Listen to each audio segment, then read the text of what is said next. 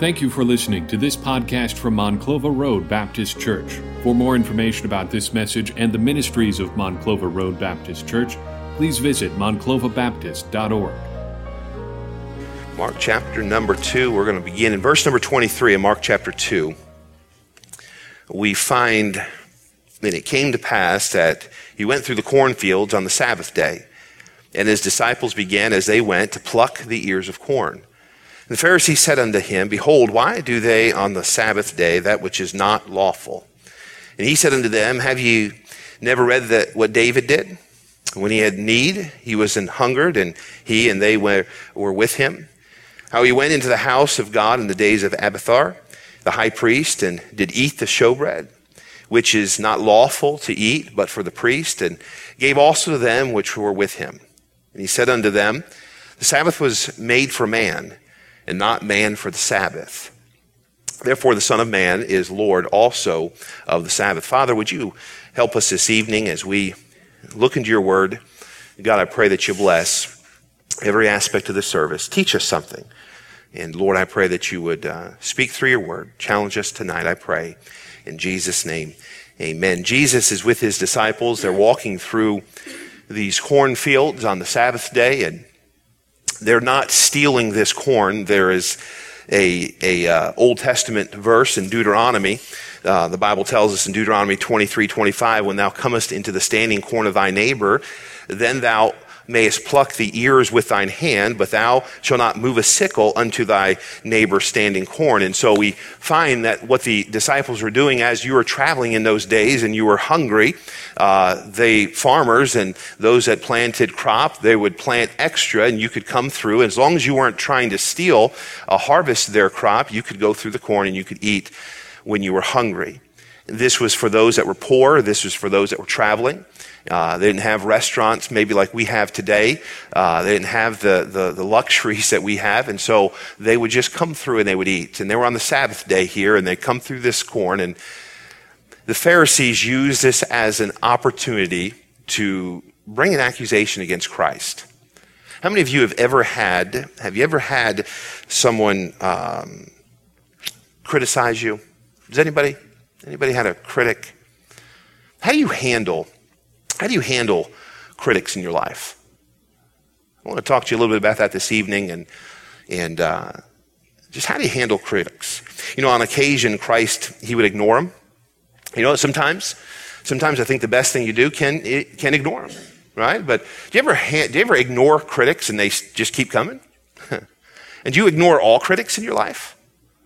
The Bible tells us this, and Solomon, uh, wisest man in the Bible, he said in Proverbs 26, 4, maybe sometimes you've used this, uh, this verse. You say, the Bible says, answer not a fool according to his folly, lest thou also be like unto him. How many of you ever use that verse in dealing with someone? Nobody? How many of you knew that verse was there? One person. All right. Answer not a fool to his folly. But if you use that verse, you know what the very next verse says? How many of you know what the next verse says? The very next verse in Proverbs says this Answer a fool according to his folly, lest he be wise in his own conceit. And so Proverbs tells us, answer not a fool, and then the very next verse says, answer a fool to his folly. And so I think, I think what, what uh, the context is revealing here to us is this. There are, there is at times an appropriate time in answering someone, and at times maybe there's not. But you can't just ignore every critic. Nor, nor can a person answer every critic. There were some times that Jesus was criticized through the New Testament, and you find where he didn't answer. There was times that he answered, and and uh, uh, uh, I'm not sure exactly what he what his reasoning on not answering versus answering, but we know this: at times he did both. You know, at times Jesus wouldn't answer a critic, and at other times when he went into the temple, could you imagine Jesus going in and just throwing over all these tables in the temple? There were times that he dealt with critics. And I want to just give you a few thoughts here as Mark, Mark chapter number two, he exposes this, this increasing animosity on the behalf of the Pharisees toward Christ. The Pharisees were looking for any opportunity that they could to destroy Christ. They were looking for reasons. Here, his disciples are hungry, and the disciples are walking through this corn here in this chapter, and we find that the Pharisees unfairly begin to attack Jesus' disciples. They're eating on this journey. I want to just give you again some thoughts here tonight, and, and uh, my aim is just to give you some things for us to leave here, contemplate some, and pray the Lord uses those in our life here this week. But in verse number 23 and verse number 24 of this chapter, and it came to pass that he went through the cornfields on, on the Sabbath day, and his disciples began as they went to pluck the ears of corn. And the Pharisees said unto him, Behold, why do they on this Sabbath day that which is not lawful? Asking him this question. So we first find this criticism of the skeptics. We find the criticism. We find those that are looking for fault in Jesus and his disciples. And we begin to study and find here their criticism. And as this, as this scene develops, the disciples are walking through the cornfields. They're plucking off the ears of the corn. They're not looking to sell. They're not looking to, to uh, make money on this. This isn't their job. They're not working on this day. They're simply hungry, trying to find something to eat and they find themselves in this place. This corn is available, and they're not, as I mentioned earlier, they're not stealing this corn. We find them plucking this corn. They're not upset that they're plucking the corn, they're upset because of the day the Pharisees say that they're plucking this corn. The Pharisees don't have issue with the fact they're taking this corn. The Pharisees have day, issue with the day on which they find themselves plucking this corn. It was Sabbath day. In the wording of this text, this group was more than happy to find something to criticize. You see, the Bible says in verse number 24, behold, behold, why do they on this Sabbath day? It was almost as the Pharisees were watching, waiting for something to go wrong so they could criticize. They were waiting, they were watching, they, were, they couldn't find anything up until this point. But as soon as they found this, they began to rehearse in their mind the law and began to, in their mind, put some stipulations out there and said, you know what? This is wrong.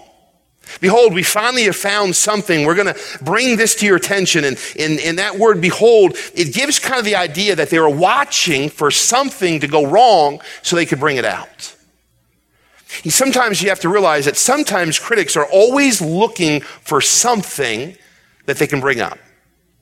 They're always looking for something.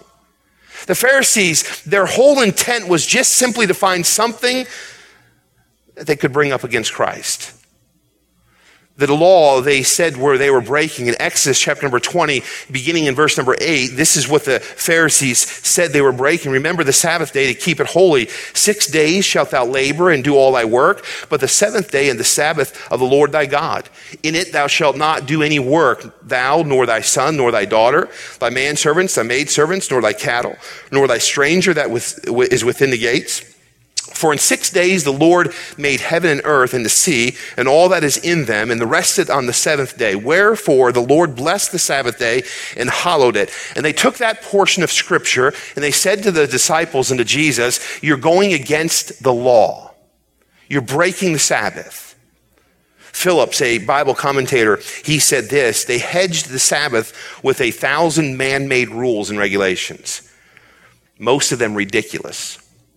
They made the Sabbath a burden, whereas God had intended it to be a blessing. In their view, plucking an ear of corn was equivalent to reaping. Rubbing away the husk was the same as threshing. So according to the Pharisees, traditions, the disciples had violated the Sabbath and broken the law. They weren't looking at simply the disciples were looking for something to eat. They were saying the disciples were harvesting corn or working in the fields. And what the Pharisees did, the Pharisees added man made traditions to the law. And, and, and, according to the Pharisees, you know what they could do? They could find anything they wanted to criticize because they were adding to the Word of God. They took a law that was very clear in the Bible and they added things to it. You know, church, I think that we need to be very careful. I think religion, if we're not careful, religion adds things to the Word of God. Religion offends people because there's so many man-made things that are placed upon religion. Wouldn't it be a wonderful thing if we simply could just come to the house of God and worship the Lord and, and not have to worry about man made things that we put on religion?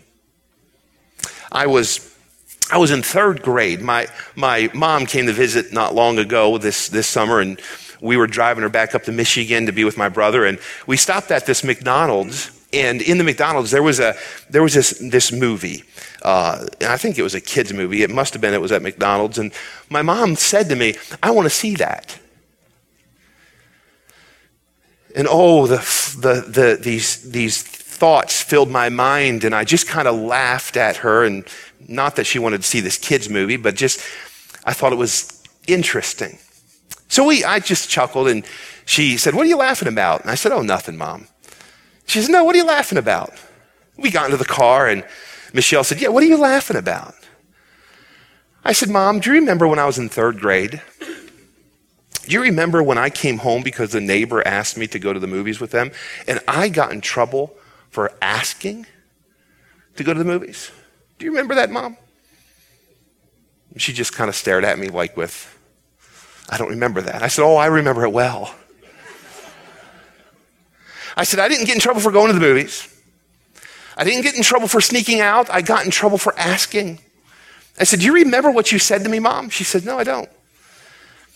I said, Well, let's just forget it because it has scarred me and I'm not going to bring it back up. and for the next several minutes in the car, we just kind of laughed and she said, You know, sometimes we put things and add things. And she says, You know, the older I get, sometimes the things I see didn't always make a whole lot of sense. Now, I don't say that to talk bad against my mom. I love my mom. But you know, sometimes there's things that we add that I think if we're not careful, they're not going to cause us to become holy. They're not going to get us any closer to the Lord. They're not things that, that uh, uh, uh, are understanding, a deeper understanding of the Word of God. Sometimes I think if we're not careful, it's like the Pharisees. We add things that don't make a lot of sense. And then when someone doesn't live the way we think they ought to live, not according to scripture, but according to our preferences, we think it's a lack of spirituality. And what the Pharisees are doing, think about this. The Pharisees are telling Jesus how to be spiritual. The Pharisees are telling Jesus what the law says. I like what Jesus answered. We're going to see that in just a moment. But I just want us to think everyone all right this evening? Everybody comfortable?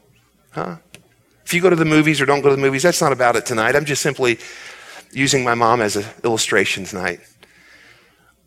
But I think if we're not careful, we can put too much on things that have nothing to do with the Bible. Have you ever done it? Has anyone ever done it to you? You know, I, I think that this, as we, as we look at this passage of Scripture, man made rules rob the Sabbath of its meaning and joy that it was intended to bring. If we're not careful, man made rules, if we're not careful, we want to impress them upon others, it actually robs us of joy that God wants to give us. Now, the reality is this we in our family, the Rands family, we have preferences just like you have in your life. There are certain preferences that we in our family will live by, but I am very cautious to come into this pulpit and begin to preach preferences that I can't prove in the Word of God. And the reality is this if there's preferences that you have or preferences that I have, if I want to raise my children according to specific preferences in my life, I have every right to do that as a parent, Brother Mike, don't I? Where I think that we have to be very careful is when we use those to begin to judge someone else and begin to look at someone else and dictate to them what spiritual is and isn't based upon what I feel or I think. Are you with me this evening? All right. Boy, it's getting quiet. Is this the 1050 crowd or the 930 crowd? Stay with me tonight. Because obviously I don't want to offend. I just want us to think through some things. You know, the reality is this some of the things, some of the things that um, my parents did in my home, not everything they did, I do in my home. But every biblical thing that my parents taught me, I want to duplicate that in my home. Every biblical thing, get that? Every single thing where we point back to Scripture. As a parent, I don't have the right to take that out and, and replace it with something else. I want to be very careful as we make decisions and as a church. You know, someone just said to me recently, and not, not complaining in any way, not being critical in any way, they just simply said, you know, our church is different than it used to be. And I said, is good or bad? And they said, no, it's not good or bad. It's just, just making a statement. I mean, good, good, good, godly member of church. Again, not being critical, just saying something different. You know, every biblical thing that this church has ever been taught over the years, I want to remain solid on that. I mean, every, every, everything that the, the foundation of the Word of God that, that this church was built upon, the foundation that my parents raised me upon, I want to stay true to that. Boy, if the Bible says it, I think we ought to believe it and I think we ought to live it. I don't think we ought to debate what the Bible says. I don't think we ought to decide if the Bible says this, should we or shouldn't we. I think if the Bible says it, our only, only response is to obediently do it without question. But I think this we need to understand that if there's any man made rules that rob the Sabbath, as this context here, of its meaning, it takes joy. It takes joy away from serving the Lord. Here, the Pharisees would develop their preferences and then claim that, that any who did not keep their oral traditions were not true followers of God. Again, could you imagine a Pharisee saying to Jesus or implying to Jesus that you are not a true follower of God? He was God. He was God. In the beginning was the Word. He was the Word. The very Word they were denying that He was following, He was. no, you've got to keep this oral tradition. You know, that is a poor attitude that pushes people away from the truth. You can say amen right there. We need to be careful. We need to be very careful that we don't think like Pharisees to where we're pushing people away from the truth with some man made tradition. You say, Oh, what does this mean? What are you going to do now? I don't have anything in mind. I'm just preaching through the book of Mark. I know this that, that Jesus is here with his disciples and he's training his disciples. He's developing his disciples. He's, he's, he's investing in his disciples because he knows at some point he is going to be crucified and his disciples are going to be left here upon this earth and everything hinges on them and they're to take the gospel message and they're going to begin to do things differently. They're going to go into Jerusalem and they're going to preach and 3,000 people are going to get saved and, and, and, and, and, and, and the church is going to grow and they're going to have to come together and use unity and they were going to have house churches. And, and boy, they were going to talk about all these things that the New Testament church was going to start to do. They were going to send out missionaries from their church. And these missionaries were going to proclaim the truth around the world. And Gentiles were going to hear the gospel and the Messiah was going to be presented to the Gentile nations. All of this had to happen. And Jesus is investing in his disciples, in the Pharisees. The religious crowd comes up and they say to Jesus, What you are doing is wrong.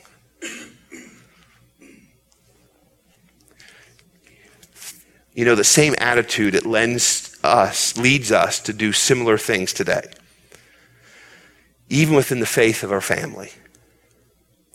You know, there's been many battles through the years there's been many conflicts, there's been many criticisms through the years that, although labeled matters of the faith, they're really nothing more than personal preferences. It's getting quiet in here. Come on. We sang an extra song to get you moving. Everybody with me? I'm not going to ask if you want to vote tonight to kick me out or not. My goodness. You know, they're labeled matters of the faith. They're really nothing more than personal preferences. Listen, I'm not, I'm not beating anybody up. I'm just simply saying we've got a community to reach with the gospel of Jesus Christ. We don't need to be Pharisees.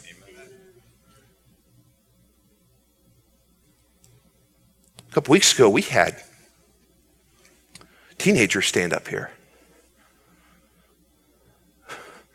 I want to see that generation reach their generation with the gospel of Jesus Christ. We don't need to be Pharisees.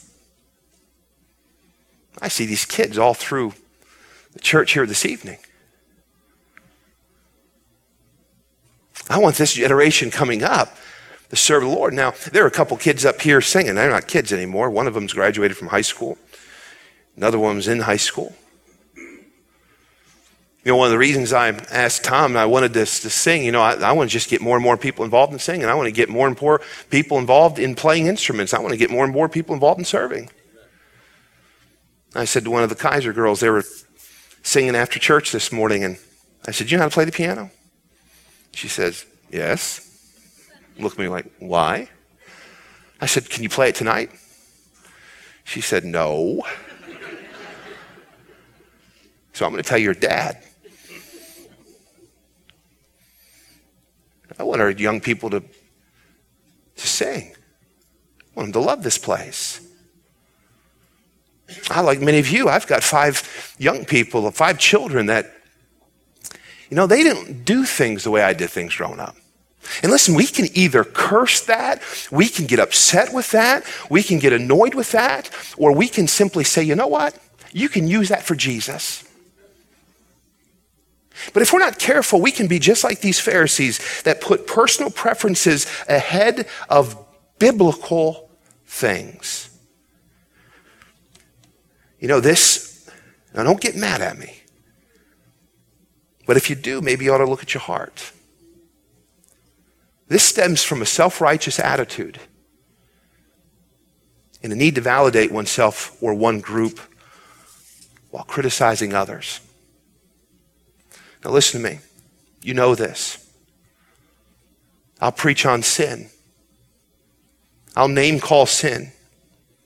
I'm not compromising on the scripture.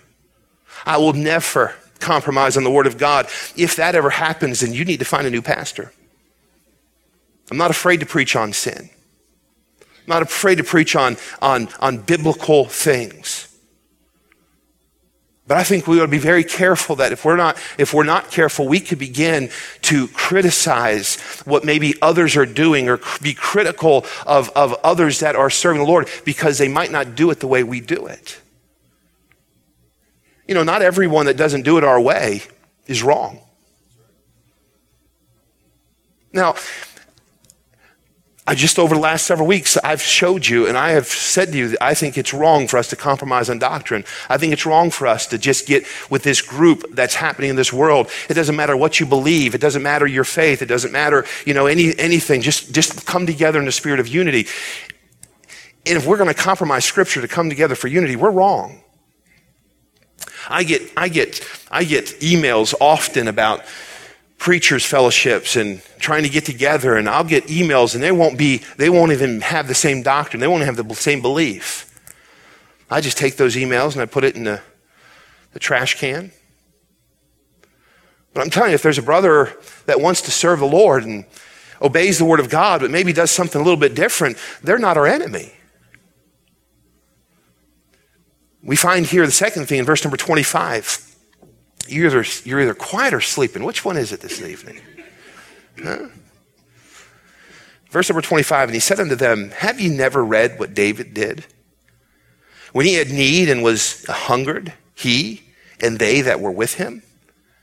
He used the scripture to correct them. Secondly, I want you to see in chapter number 2, verse 25, he used the scripture for correction. Jesus responded, Have you never read what David did? Of course, of course they read. They studied the scriptures. They knew what David did. That's why he used that reference. Jesus was essentially saying this you need to look to the Bible for direction in your life. I mean, what you're trying to use to, to criticize the follow that one of your fathers did. He says you need to use the Bible for direction, not to the traditions of your fathers, but use this, use this for direction in your life. You know, so many of our problems would be cleared up if we would open up the Word of God and see what it has to say. I think it's dangerous. It's very dangerous for us to say, I don't know why I believe that. It's just, it's just what I believe. I believe everything that we're going to stand upon, everything that we're going to judge it with, everything ought to be, ought to be uh, uh, uh, placed in the Word of God where we can find it. You ever find yourself doing something just because you were told to do something? We, we were having some discussion, several of us, not long ago, and, and, and said, Well, what do you think this means in the Bible? And I said, I don't think that's in the Bible. Of course it's in the Bible. How do you know it's in the Bible? I remember someone told me it was in the Bible. Well, go find it in the Bible. You know what we couldn't do? We couldn't find it in the Bible. But it's got to be there. But we need to be careful just to say it's there. We need to find where it's at and then stand upon it. If the Bible says it, let's stand upon it. If the Bible's not clear on it, then I don't think that we ought to take a stance like the Bible says it says. Matthew 11, 2 through 6. Jesus said, Now when John had heard in the prison the works of Christ, he sent two of his disciples and said unto him, Art thou he that should come, or do we look for another? Jesus answered and said unto him, Go and show John again those things which you do and hear and see. The blind receive the sight, the lame walk, the lepers are cleansed, and the deaf hear, the, the dead are raised up, the poor have the gospel preached to them, and blessed is he whosoever shall not be offended in me. Here we find Jesus answering Mar, uh, uh, John's question. John says to his disciples, he's in prison, and he, and he, and he, this is the same John that said, Behold, the, the Lamb of God that taketh away the sins of the world. This is the same John that took Jesus and, and placed him in the water there and baptized him. And, and this is the same John that said, I'm just a forerunner, but but that's the, that's the Christ, that's the Messiah. Now John finds himself in prison and John begins to doubt and John begins to get confused. And John says to his disciples, Go ask this Jesus if he's the one. And Jesus simply says, Go back to John and ask him, What does the scripture say? Begins to quote from the Old Testament. He begins to quote using Isaiah, and he says to John, John, the answer is this I'm doing everything that Isaiah said I was doing. I am the Christ, not because I say it, because the scripture says it's true. Oh, listen to me. We need to be grounded in the Word of God. We need to stand solid upon the Word of God. We need to raise our families upon the Word of God. We need to trust. We need to believe. If the scripture says it, we ought to do it. Our beliefs ought to to be grounded in the Word of God. Listen, we ought to use uh, Scripture to correct. You know, when doubts and discouragement or divisions come into our lives, we would do well to follow the example of Jesus and use the Word of God to decide what's truth. Maybe you have division, or maybe you have a different thought of what things should be or shouldn't be. You know what I would simply say? Use the Word of God to decide. Use the Word of God. If you've got division with a friend because a friend isn't doing something the way you think they ought to do, use the Word of God to decide. If there's a thought and there's a, a an issue with you and another brother, use the Word of God to, to decide. See, the Word of God is always right. It's always true. You know how you solve conflict? Resolve it with the Word of God. Stand upon the Word of God. You know, if I here in this passage of scripture, whether it be whether it be the the the Pharisees or the scripture I read in Matthew, where John's asking Jesus, you know what Jesus used? He used the Word of God to decide. You know, the Pharisees, they've read Isaiah. They weren't looking for truth or its meaning. They were just looking to criticize. And here the Pharisees, Jesus continued to go back and use scripture. You see, listen to this. The Pharisees, the Bible had became, become a legal book for prosecuting attorneys rather than a love letter, a love letter from God. We need to be careful that we don't use the Word of God as a legal book, as prosecuting attorneys, but we need to realize it's a love letter from God. The Pharisees are using it as a resource to condemn. They missed it, they missed the obvious. Let me get to the fourth point here. I'm going to skip number three because you're real quiet. If you were saying amen, I'd get to verse the number three. Number four just for sake of time, let me get here. In verse number 28, the Bible says this Therefore, the Son of Man is Lord also of the Sabbath. You know, we find here the conclusion of the Sabbath. Sometimes we read the scripture and understand what we read, but we don't understand it the way it should read. We think we understand it. Here in verse number 28, Jesus said, Therefore the Son of Man is Lord also of the Sabbath. Listen to me this evening. That statement, that statement is huge. That statement we need to pay attention to. You see, by asserting that he was God and he was the Lord of the Sabbath day, Jesus was saying he could do whatever he wanted to do on that day. Again, think about this. The Pharisees are using the Word of God to criticize the Word of God. And Jesus' response was this I am the Word of God. Settled. He's not going to violate Scripture. And Jesus could do whatever he decided to do because he was the Word of God. And when Jesus fulfilled the law, he abolished the Sabbath because he is the Sabbath. And they just didn't understand this. Listen, following the resurrection of Christ in Matthew 28 1, the Bible reads this In the end of the Sabbath, as it began to dawn toward the first day of the week, came Mary Magdalene and the other Mary to see the sepulchre. Jesus' work on the cross literally ended the Sabbath. He was the Sabbath. It's Him to be worshiped, not a day. Could you imagine coming to church and us worshiping something other than Jesus Christ? Anything you put above Scripture, you are. You are. Listen, any preference you put above Scripture, you're worshiping that script, that preference, not Scripture.